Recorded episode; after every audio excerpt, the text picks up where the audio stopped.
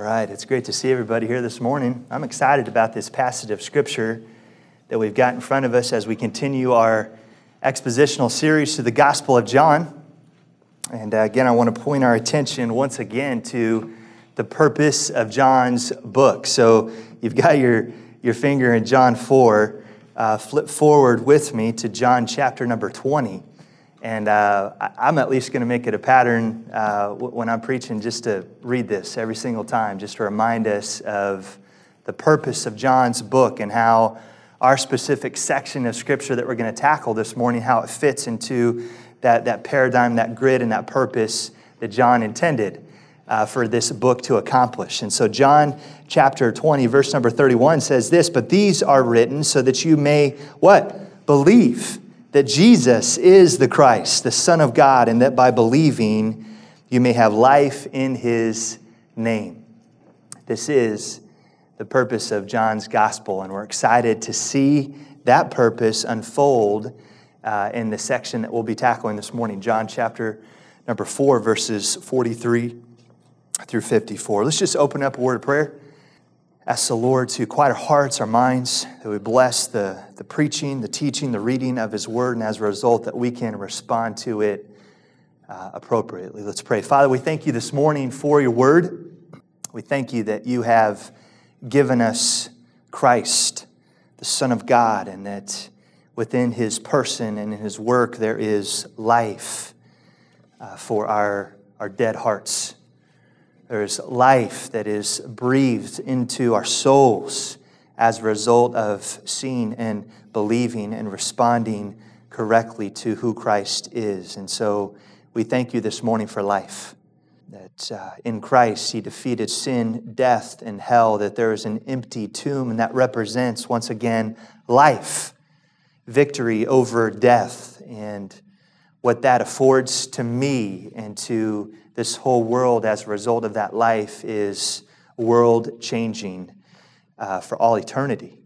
And so, Father, I pray this morning that we would, even as a Christian, that we would recognize and respond to Christ accurately this morning. Even uh, as a follower of Christ, a disciple of Christ, there are things that can grab our heart, our attention, our, our, our soft hearts that were once fertile ground for the seed of the word uh, to take root and grow can, can become hard over time because of sin and circumstances and situations. And so, Father, I pray that if there's a, even a believer here this morning who may be struggling with faith, struggling with belief, struggling with trust and confidence in you, that you, again would, would use your word as the hammer to break up the hardness of our heart and that we would once again believe afresh and anew that Jesus is the Christ, the Son of God, and that we can experience that life that was even spoken of a few minutes ago once again. Father, maybe there's somebody here even this morning, maybe a child, a young person, even an adult, a young and old, that has never seen Christ for who he really is. And Father, I pray that even this morning, that today potentially would be the day of salvation, where the lost can be found, where the blind see, where the dead now live. Uh, what a glorious, what a glorious miracle that would be right in front of our midst to see souls saved. So, Father, I pray that you would do that work that we can't do, that I can't do, but only your Spirit breathing life into a dead soul can do. So, Father, I pray that you would use your word in a powerful way to change us to be more like you, more like your Son, Jesus Christ. Ask all these things in your precious and holy name. Amen. Amen. I've entitled this, this message out of John chapter number four, A Miracle in Cana, Take Two. If you'll remember in chapter number two, just a couple chapters ago, uh, Dave Welch uh, preached the wedding at Cana where we saw Christ uh, enter into the uh, introducing the signs and miracles for the first time, where he turned what? The water into wine. And uh, remember the purpose of that miracle was primarily for the benefit of the disciples, as they had given everything uh, their life, their careers, their family, their security of, all that they were familiar with. They left that all behind to what? To follow Christ. And although John the Baptist recognized him correctly, and all the disciples, as they were gathered together, recognized Jesus as what? The Messiah, there was still some, some faith building that needed to occur, even in the disciples. And so we had this wedding at Cana, really this private setting between uh, Christ's mother Mary and the disciples and some other servants that, that had witnessed this. And, and Christ did the, did the incredible of turning water into wine, and, and it bolstered the disciples' faith. Well, here we have uh, this, this second miracle in Cana that occurs, and um, we see Christ yet doing another sign and miracle uh, for the benefit of those that were in, in presence there. Um, but I don't know about you, but I can remember vividly when I was just a young child, I was at a small country church, Community Bible Church in Odessa, Missouri, on a gravel road in the middle of nowhere. Uh, just a real simple country church. And uh, I was just a little guy, and I remember um, after the church, there was always a fellowship time and a gathering, and everybody would be mixing and mingling, similar to what we do. I can remember just as a young child kind of playing around with my friends and then realizing that, oh, I can't, I don't see mom and dad and I need to find them, right? Just as a little guy, you want to kind of keep mom and dad just at arm's length, right? Just to make sure that you don't lose them and you don't get scared or anything like that. I can remember as a little guy running around with my kids and thinking that I spotted my mom, right? I, you probably know where I'm going with this. I'm sure you can remember a a memory that would be similar. Running up to this woman, again, that I thought was my mom, tugging on her skirt and looking for a hand to hold. And then this woman that I thought was my mom turns around and it's not who? It's not my, it's not my mom. You remember that? Have you ever been there as a kid? Can you remember those, right? And the devastation that runs into a kid's mind as they're gazing up into this person that they thought was their mom, but in reality, they had gotten the identity of this person wrong. Right? You ever been there? Raise a hand. No? In a similar sense, the disciples were in the process of continuing to get not only the identity of Christ correctly, recognizing him correctly, but also responding to him correctly. And in this passage, we have a whole crowd of Galileans who think they know who Jesus is. They're running to him as a what a miracle worker and as this group of thrill seekers were following on the coattails of Christ, looking for another miracle that they could potentially benefit from or gain, have personal gain for themselves, they got the identity of Christ wrong. Right? They welcome Christ on this grand scene of him leaving uh, Samaria and coming back into uh, Judea and Cana and getting back into Galilee, and they welcome him. Right? And there were some cultural things that would play into that. There would be a grand welcoming of a religious leader of that day. There would more than likely be music and some grandstand welcoming of Christ coming back into Cana. And so they welcomed him as a miracle worker, but they failed once again to recognize him as Savior and Lord. And so here we are in John chapter number four, in this passage of Scripture, no doubt, as many other passages of Scripture in the Gospel of John, it's primarily going to be about the topic of believing. In fact, as you look at the Gospel of John over 100 times in one shape or form, in the noun or verb form, do we see this idea of belief or believing present in the Gospel of John. And so, primarily, the Gospel of John is a believing book. It's about belief, trust, confidence in the personal work of Jesus Christ. And we see that in John chapter 20, verse 31, the purpose statement of the book. That he wrote it why? So that we could recognize Jesus correctly as Savior and Lord, and as a result, what? Believe, and as a result, have what? Life. So these things are all building upon each other. Here we are in John chapter number four. Let's read our passage. I Or make a few points and comments this morning. And as a result, I pray that the Lord would strengthen and bolster our belief in Jesus Christ. Let's read our passage. Start reading John chapter 4, verse 43. After the two days, he departed for Galilee. For Jesus himself has testified that a prophet has no honor in his own hometown. So when he came to Galilee, the Galileans welcomed him, having seen all that he had done in Jerusalem at the feast, for they too had gone to the feast. Verse 46 So he came again to Cana in Galilee, where he had made the water wine. And at Capernaum, there was an official whose son was ill. Verse 47 When this man heard that Jesus had come to Judea, to Galilee, he went to him and asked him to come down and heal his son, for he was at the point of death. So Jesus said to him, Unless you see signs and wonders, you will not believe. The official said to him, Sir, come down before my child dies. Verse 50 Jesus said to him, Go, your son will live. The man believed the word that Jesus spoke to him and went on his way. As he was going down, his servants met him and told him that his son was recovering.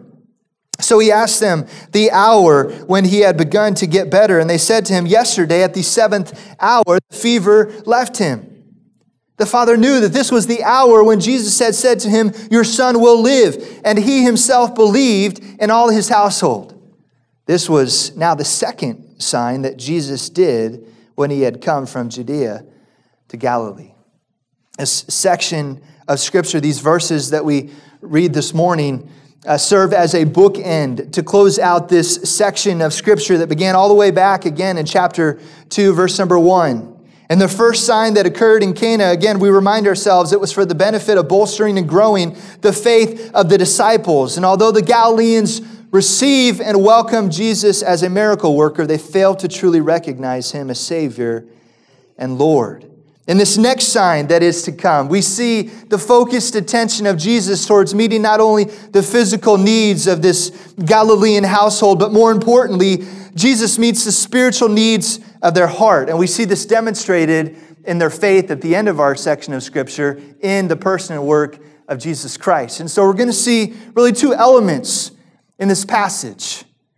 We're going to see the need to recognize Jesus correctly as who he said he was the Messiah, the Christ, uh, the Son of God, but also we can't fall short in just recognizing, but we have to move along by the Holy Spirit uh, to responding to Christ correctly. Friends, this is the timeless paradigm of humanity. You see, through all of Scripture, many, many people, millions of people have recognized something unique about Jesus Christ. They've recognized that there's something special about what he did. In fact, you look at all the Gospels, whether it's the Gospel of John or the Synoptic Gospels of Matthew, Mark, and Luke, even the skeptics the Pharisees, the Sadducees, all the crowds, everybody that came in contact with Jesus Christ never once questioned the fact that he was a miracle worker. That was never brought into question, not once. There was something unique and special about Jesus Christ. I mean, there was no one ever that had come on the scene that had power over nature to calm storms.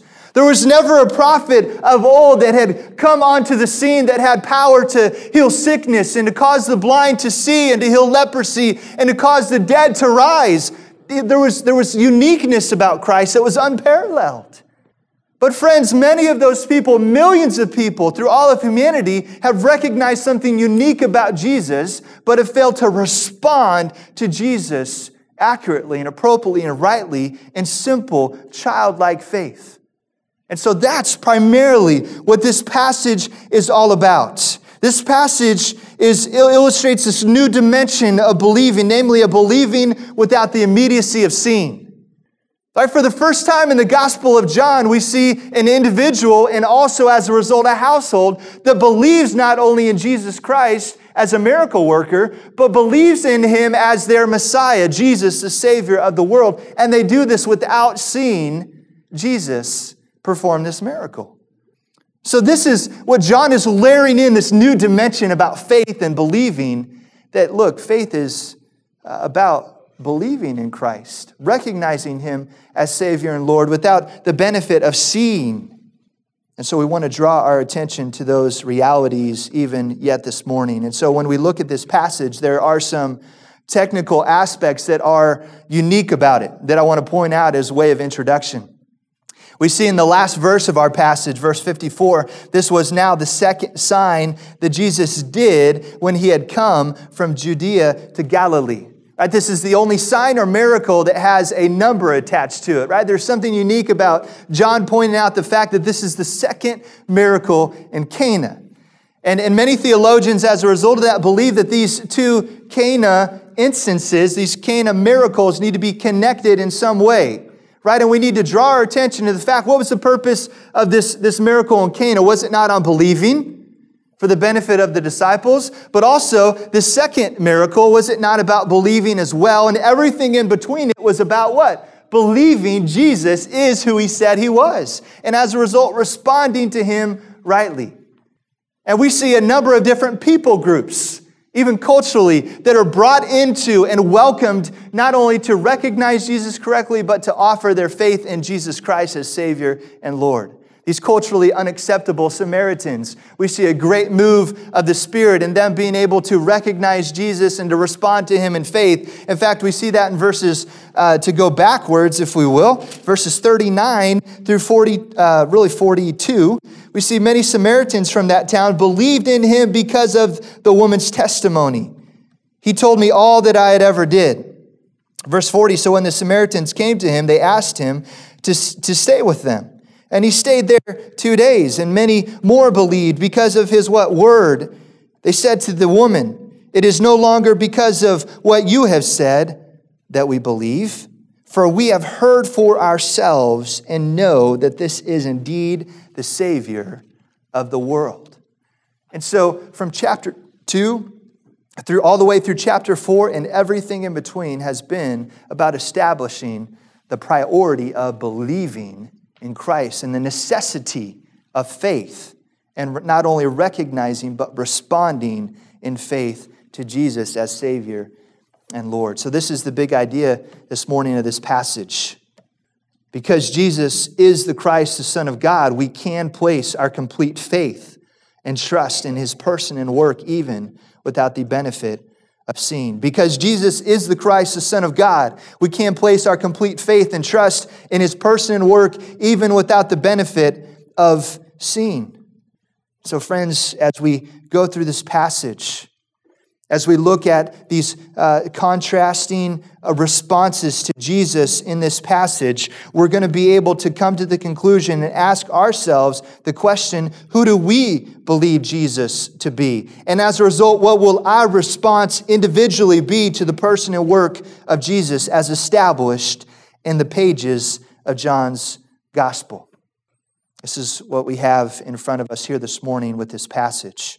So let's look at our first point of two. First point is this we're going to look at the deception of a false faith. First point we're going to look at this morning is the deception of a false faith.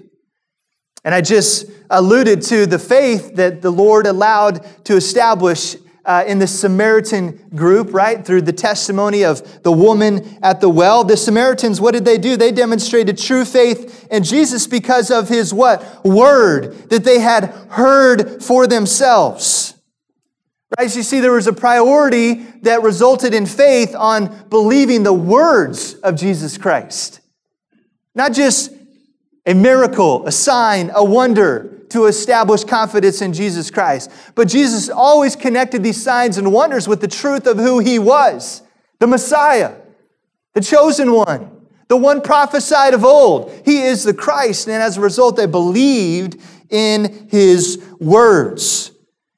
And so, the deception of this false faith that we see with this Galilean crowd is this that although they welcome him, they are literally deceiving themselves into thinking that they're receiving him.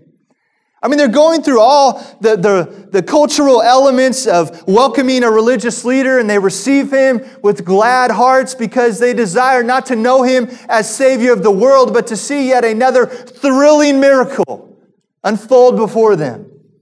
That somehow they may be able to leverage for their own personal gain or for their own benefit. You see, Galilee would be a familiar place for Jesus because it's where he was from. There would be familiarity with who Jesus was, his family, his, his background, and He was there once and he was there for the Passover feast and he had cleansed the temple and he had established himself as what? An authority and he had the right to cleanse and to restore that which was broken. And so Jesus has made his presence known. And he has made his claim on authority known as a result of the interactions that he's had in the temple and with other people, and how he's continued to teach and to perform these incredible miracles. And so the deception of the Galilean crowd is that they believe they're welcoming him. But for what purpose? Just to see yet another miracle. And as a result of welcoming him only as a miracle worker in that same process, they are actually dishonoring him because they are failing to recognize him for his true identity. They are failing to see the real purpose that Jesus came to this earth was what? To seek and to save that which was broken, to give his life a ransom for many. Right? They fail to see that. So Jesus' earthly ministry has continued to escalate and to grow and to get uh, more popularity attached with it. And so this Galilean crowd is deceived by this false faith as a result of welcoming him. Friends, is this not a problem in our own day, in our own time? Do we not have a problem with simply just welcoming Jesus into our life so that maybe we can feel better about ourselves or we think it might have some positive impact on our families, on our finances, on our job security. We view Jesus Christ more as a genie in the bottle or some good pill to take that might benefit us, but as a result, we literally never fail to recognize what Jesus has called us to. And that's simply relationship.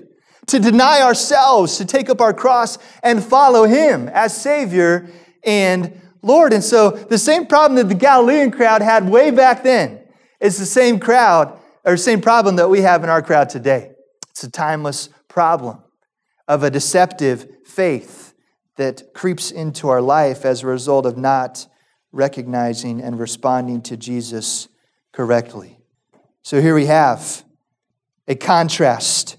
In our previous passage that Jeff Campa preached last week, we saw this incredible dialogue with the Samaritan woman at the well that uh, seemingly had no business to, to be there at that time, and Christ really had no business interacting and, and engaging her in conversation. But yet he used those circumstances and the setting and the well and the water and her life and her background and her story to weave in the gospel truth that I am Jesus and I'm here to save, and I offer a water that will cause you to thirst no more. And the beauty of that interaction as it unfolded, she became changed as a result of not just recognizing Jesus correctly, but responding to him in faith. And as a result, what did she do in that town, in that area? She was letting everybody know what the Lord did on her behalf. This woman at the well changed forever. And as a result, impacting her city and her town with the truth that Jesus saves. So, in contrast to this Samaritan's faith in Jesus, we see in our passage, Jesus is going to transition to actually chastising.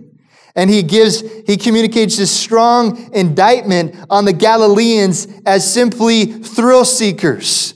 Right? Let's look at our passage once again here in John chapter number four. Let's pick up in verse 46. So he came again to Cana and Galilee, where he had made the water and wine. And at Capernaum, there was an official whose son was ill. When this man heard that Jesus had come from Judea to Galilee, he went to him and asked him to come down and heal his son, for he was at the point of death.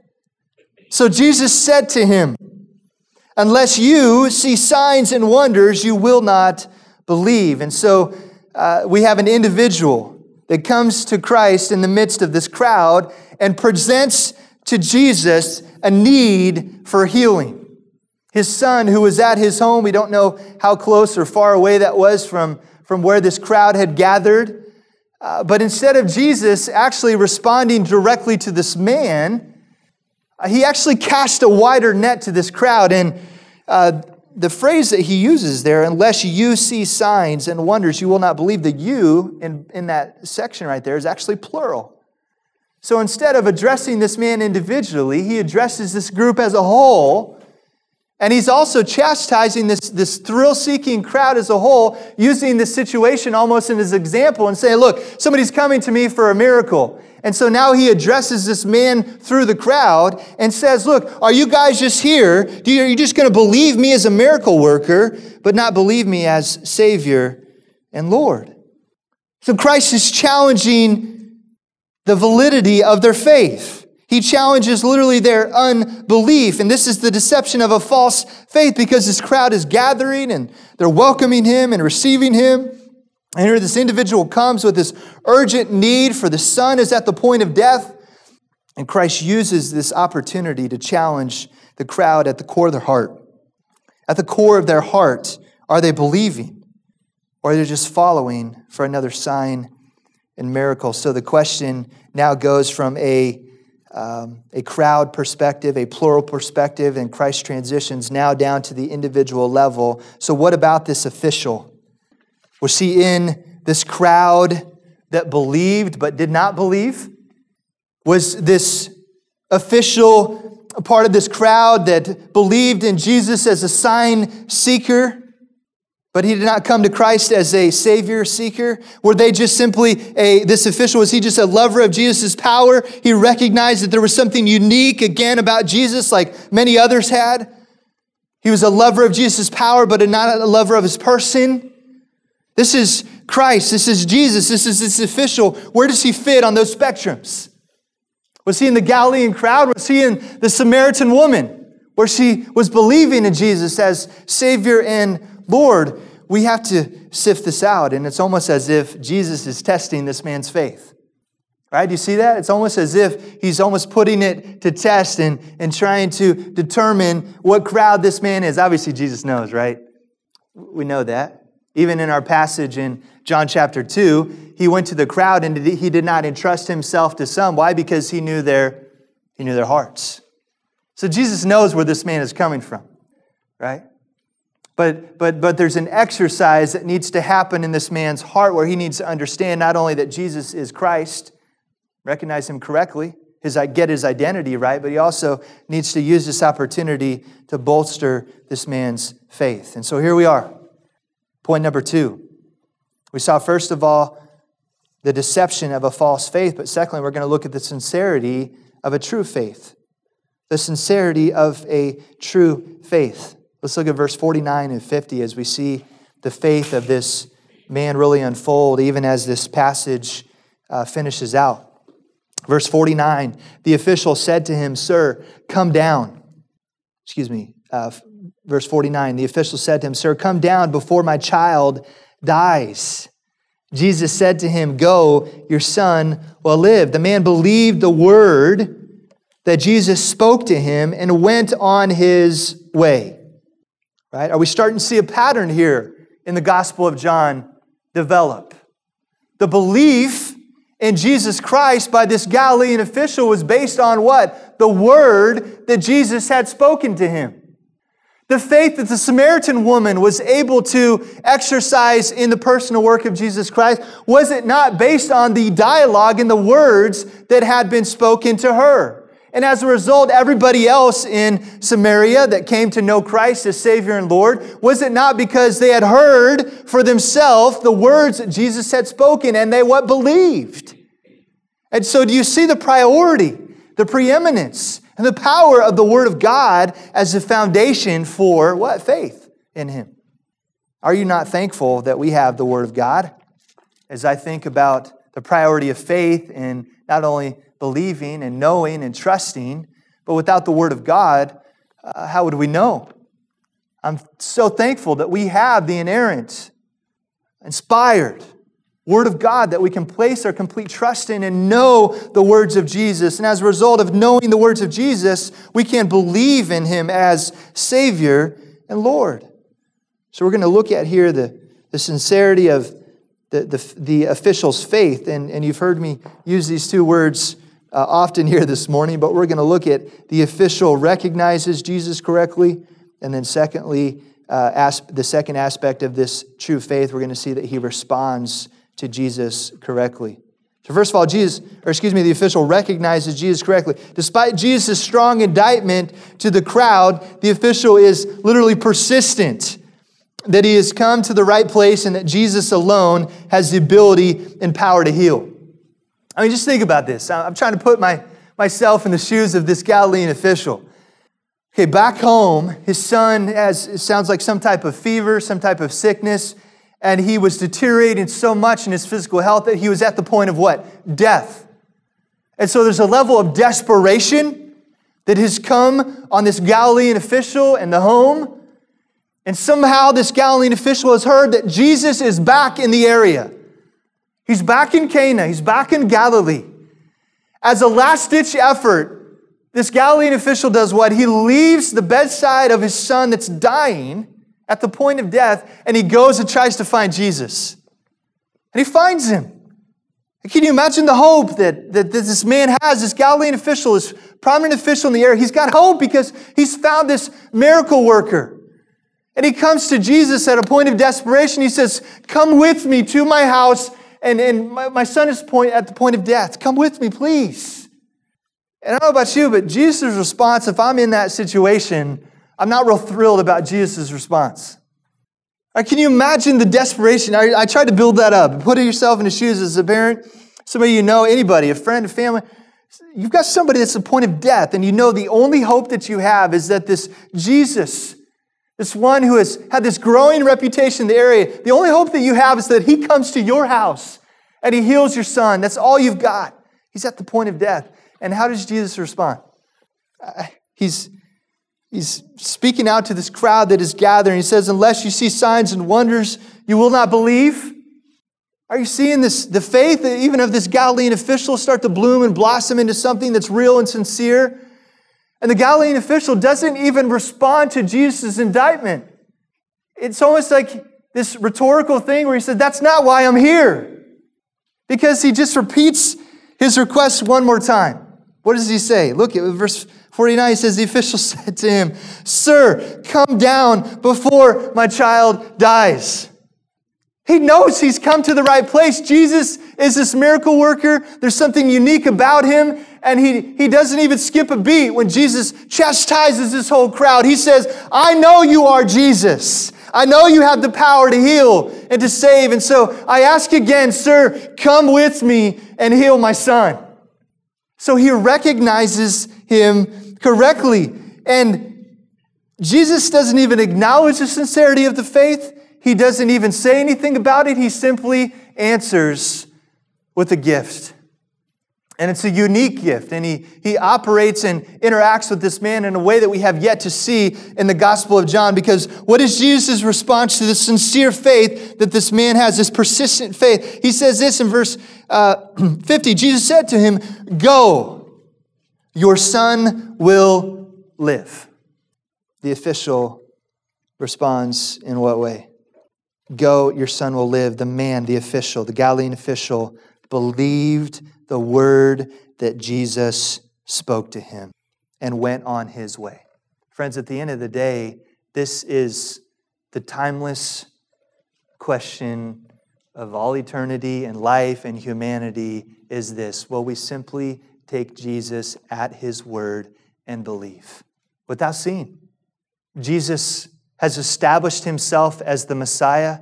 He has proven and validated that by establishing authority over the temple. He has performed signs and miracles and wonders. John the Baptist, the prophet, has affirmed him as the Messiah, that he has fulfilled prophecy. Jesus Christ has established that he alone is the, the Word, that he has life and light within his person and work of his earthly ministry. And here we are with all that context in place, a man with a sick son at the point of death, Jesus does not operate in the box that this man wants him to, but he believes Jesus at his word. He simply obeys and believes. And as a result, there's a gift of life that is given, both for his son, but also for this Galilean official's soul. There's new life that's established in this man's heart. See, initially, we look at this passage and just Jesus doesn't seem to be on the same page with the official. Jesus doesn't seem to get the sense of urgency that this situation would have deserved. However, this official, knowing that he's come to the right place, this official doesn't argue.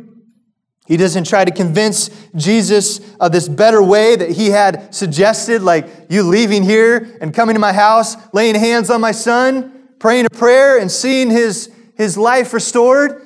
This man doesn't try to change Jesus' mind or come up with a better way. He simply believes nothing more, nothing less. The simplicity and I'll introduce the persistence of the official's faith is sincere. And so, how refreshing that is to see in the midst of these first four chapters, in the midst of these thrill seeking crowds that sought to simply relate to Jesus for their own, own personal gain. This Galilean official came as a beggar, having no wisdom, having nothing to offer, having no background, having no assumptions that were already made and predetermined no predetermined doubt that he was going to try to question Jesus in. He simply came offering nothing and, and got everything to gain in return. He came as a beggar in need of help.